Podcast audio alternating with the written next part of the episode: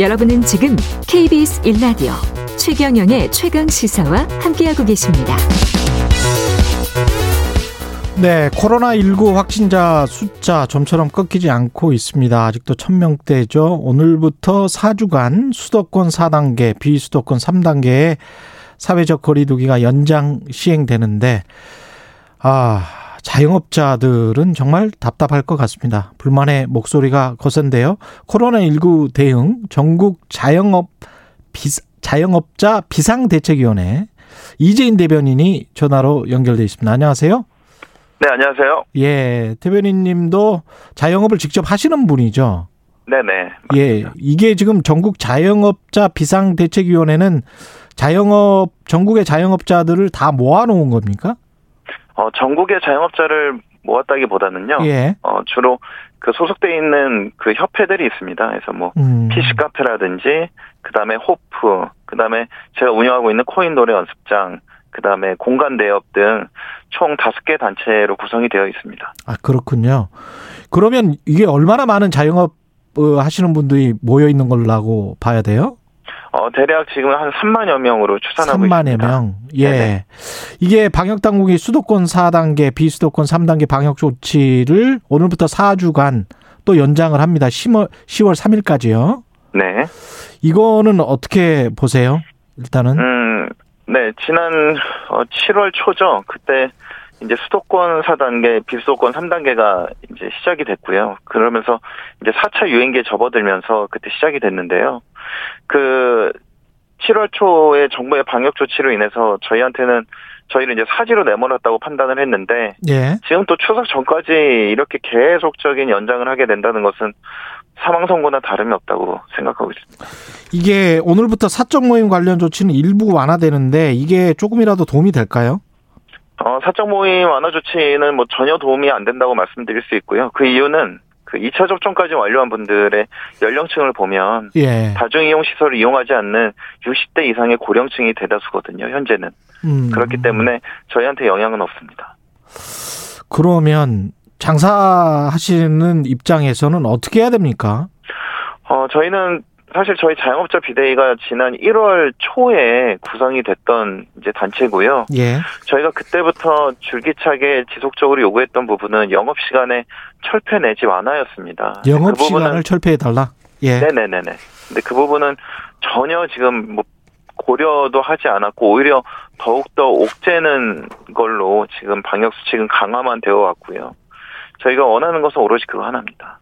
인원 제한이나 이런 거는 정부 정책에 따르겠다는 말씀이시네요.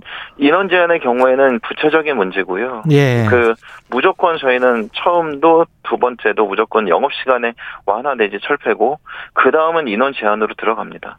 아, 그렇군요. 네. 그러니까 영업 시간이 좀 철폐가 돼야 사람들이 과거처럼 그렇게 10시, 11시까지 머무를 수 있다. 이런. 생각이시군요. 예. 네 맞습니다. 두 명이 마- 만나든 뭐 2차 접종자까지 있어서 네 명이 만나든 간에 네. 어. 근데 정부가 이렇게 할 수밖에 없다라고 생각하세요? 아니면 정부가 좀 무리하고 있다. 자영업자들의 입장은 전혀 생각하지 않고 있다. 이렇게 생각을 하시는 겁니까? 네, 저는 방금 우리 앵커께서 말씀하신 대로 그 예. 후자를 말씀드리고 싶은데요. 예. 이미 서울대 의대 교수팀에서 지금 증명을 했습니다. 그 무슨 어떠한 증명이냐면 3차 유행기, 그다음에 지금의 4차 유행기는 이제 변이 바이러스 출현으로 인해서 더 이상 정부의 그 방역 정책 거리두기는 지금 작동하지 않는다라는 것이 이미 증명이 됐고요. 그럼에도 음. 불구하고 지금 계속 이 방역 지금의 거리두기를 유지한다는 것은 어 저희는 글쎄요 그 이유를 모르겠네요. 한편으로는 자영업자만 죽이고 자영업자만 희생시키는 게 방역 정책인지 다시 한번 전 되묻고 싶을 뿐입니다. 예. 영업 시간만 철폐해도 훨씬 더 나아질 것 같다라는 말씀인데 그럼 네. 지금 현재 어느 정도로 타격을 입고 있는 걸로 우리가 봐야 됩니까? 네, 지금 코로나 19 이후에 음. 지금 자영업자들의 그 대출이 한 66조를 돌파했고요. 예. 코로나19 이후에요. 누적 적자도 누적 빚도 지금 840조를 넘어섰습니다. 그다음에 매장의 그 폐업 수도 지금 코로나19 이후에 45만 3천 개가 이제 폐업을 했다고 이제 발표를 했는데요. 하루 평균 그렇게 되면 995개죠. 그런데 방금 말씀드린 폐업 매장의 수는 6월 말까지의 기준입니다. 음. 지금 방역 정책이 강화된 7월, 8월 이후에는 기하급수적으로 늘어나고 있겠죠. 그 자영업 중에서도 아까 말씀하신 지금 이 자영업 비상대책위원회에 들어가 있는 업종들, 코인 놀이방이랄지, PC 카페랄지 이런 쪽이 특히 타격이 클 것 같아요. 음식점이나 네네네. 이런 쪽은 배달 때문에 또 성업하시는 분들도 많다라고 들었거든요. 네, 근데 그 음식점의 경우에도 예. 지금 배달을 하는 이제 뭐 배달 전문 이제 음식점도 있지만 음. 어 문제는 호프집 예, 주로 이제 주점들이죠. 주점들의 타격은 7월 이후에 지금 말도 못하게 지금 심하고요. 예를 들면 뭐 월세가 2천만 원인 매장이 이- 있는데 예. 그분의 경우에도 하루 매출이 지금 10만 원 정도 되고 있습니다. 월, 월세가 월세가 2천만 원인데? 네네. 이게 왜냐하면 9시 그 다음에 인원 제한으로 이제 9시로 1시간 영업 제한이 들어 더욱 더 강화되다 보니 사람들이 아예 오지 않는 거죠 술집에는요. 아유, 그러면 어, 이걸 어, 전부 다 손해잖아요, 이게. 네네네. 한 달에 그러면 사실 몇 천만 원이 손해라는 이야기네요.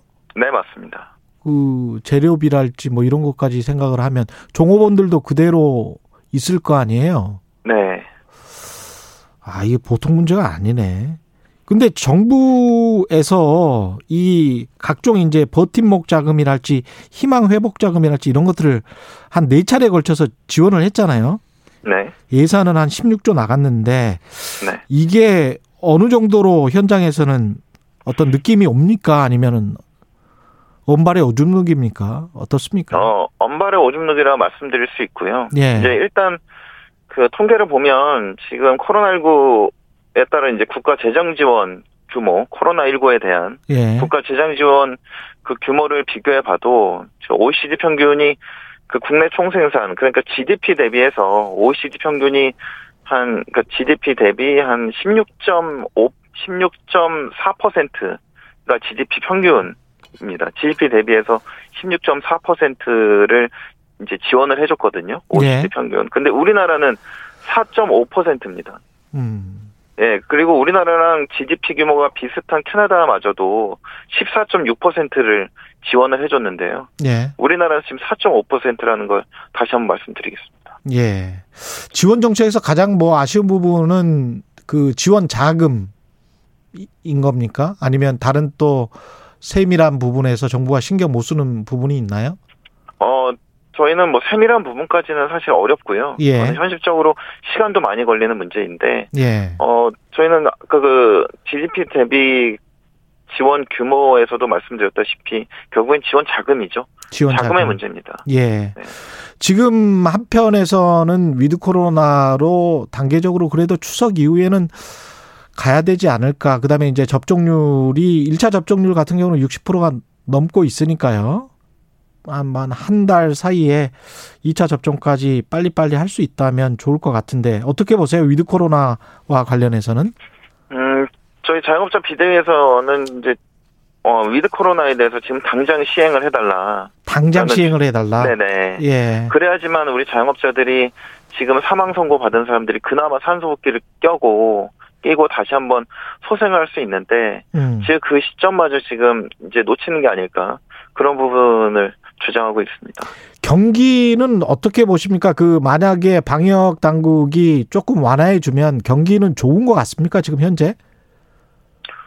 완화하면은 하, 글쎄요. 근데 솔직히 말씀드리면 예. 지금 엄청난 수의 매장들이 폐업을 했거든요. 지금 예. 버티는 분들은 다시 살아나겠죠. 다만 음. 그 폐업한 분들 어떡합니까? 그리고 위드 코로나를 시행하기 전까지 앞으로 뭐 1개월이 남았다고 하는데 1개월 동안 또 더욱더 많은 매장들이 폐업을 할 텐데 그 사장님들은 어떻게 어, 앞으로 살아나가야 될지 아, 그 부분 좀 많이 걱정이 됩니다. 지금 모레 8일 밤 심야 차량 시위를 계획하고 있다는 보도가 있었는데 이거는 그대로 시행하시는 거죠? 네, 그대로 시행을 합니다. 어떤 방식인가요? 음, 서울을 비롯한 9개 대도시에서 음. 이제 그 관공 그 시청이 시청 주변을 목적지로 삼아서 저희 집결을 할 예정에 있고요. 예.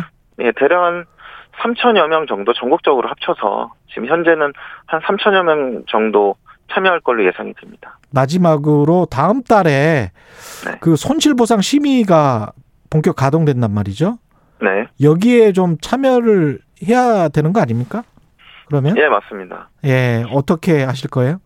어, 저희가 지금 그 부분도 계속 정부에 건의를 했고요. 자영업 음. 단체가 진정한 자영업 단체가 참여를 해야 된다. 왜냐하면 법정 단체들 같은 경우에는 어, 그간 지급됐던 희망회복 자금이라든지 재난지원금의 문제 사례를 취합한 적이 한 번도 없습니다. 다만 음. 저희는 지금 그 재난지원금의 그 피해 사례, 예. 사각지대 문제 사례들을 이미 취합을 해서 갖고 있거든요. 아. 그래서 이런 부분들을 정확하게 손실보상 심의위원회 얘기를 해야지만 이제 앞으로는 그 문제들이 반복되지 않기 때문에 예. 저희 같은 단체가 참가해야 된다고 말씀드리겠습니다. 예, 말씀 감사하고요. 코로나 19 대응 전국 자영업자 비상대책위원회 이재인 대변인이었습니다. 고맙습니다. 감사합니다. 9월 6일 월요일 KBS 일라디오 최경영의 최강시사 오늘은 여기까지고요. 저는 KBS 최경영 기자였습니다. 내일 아침 7시 20분 다시 돌아오겠습니다. 고맙습니다.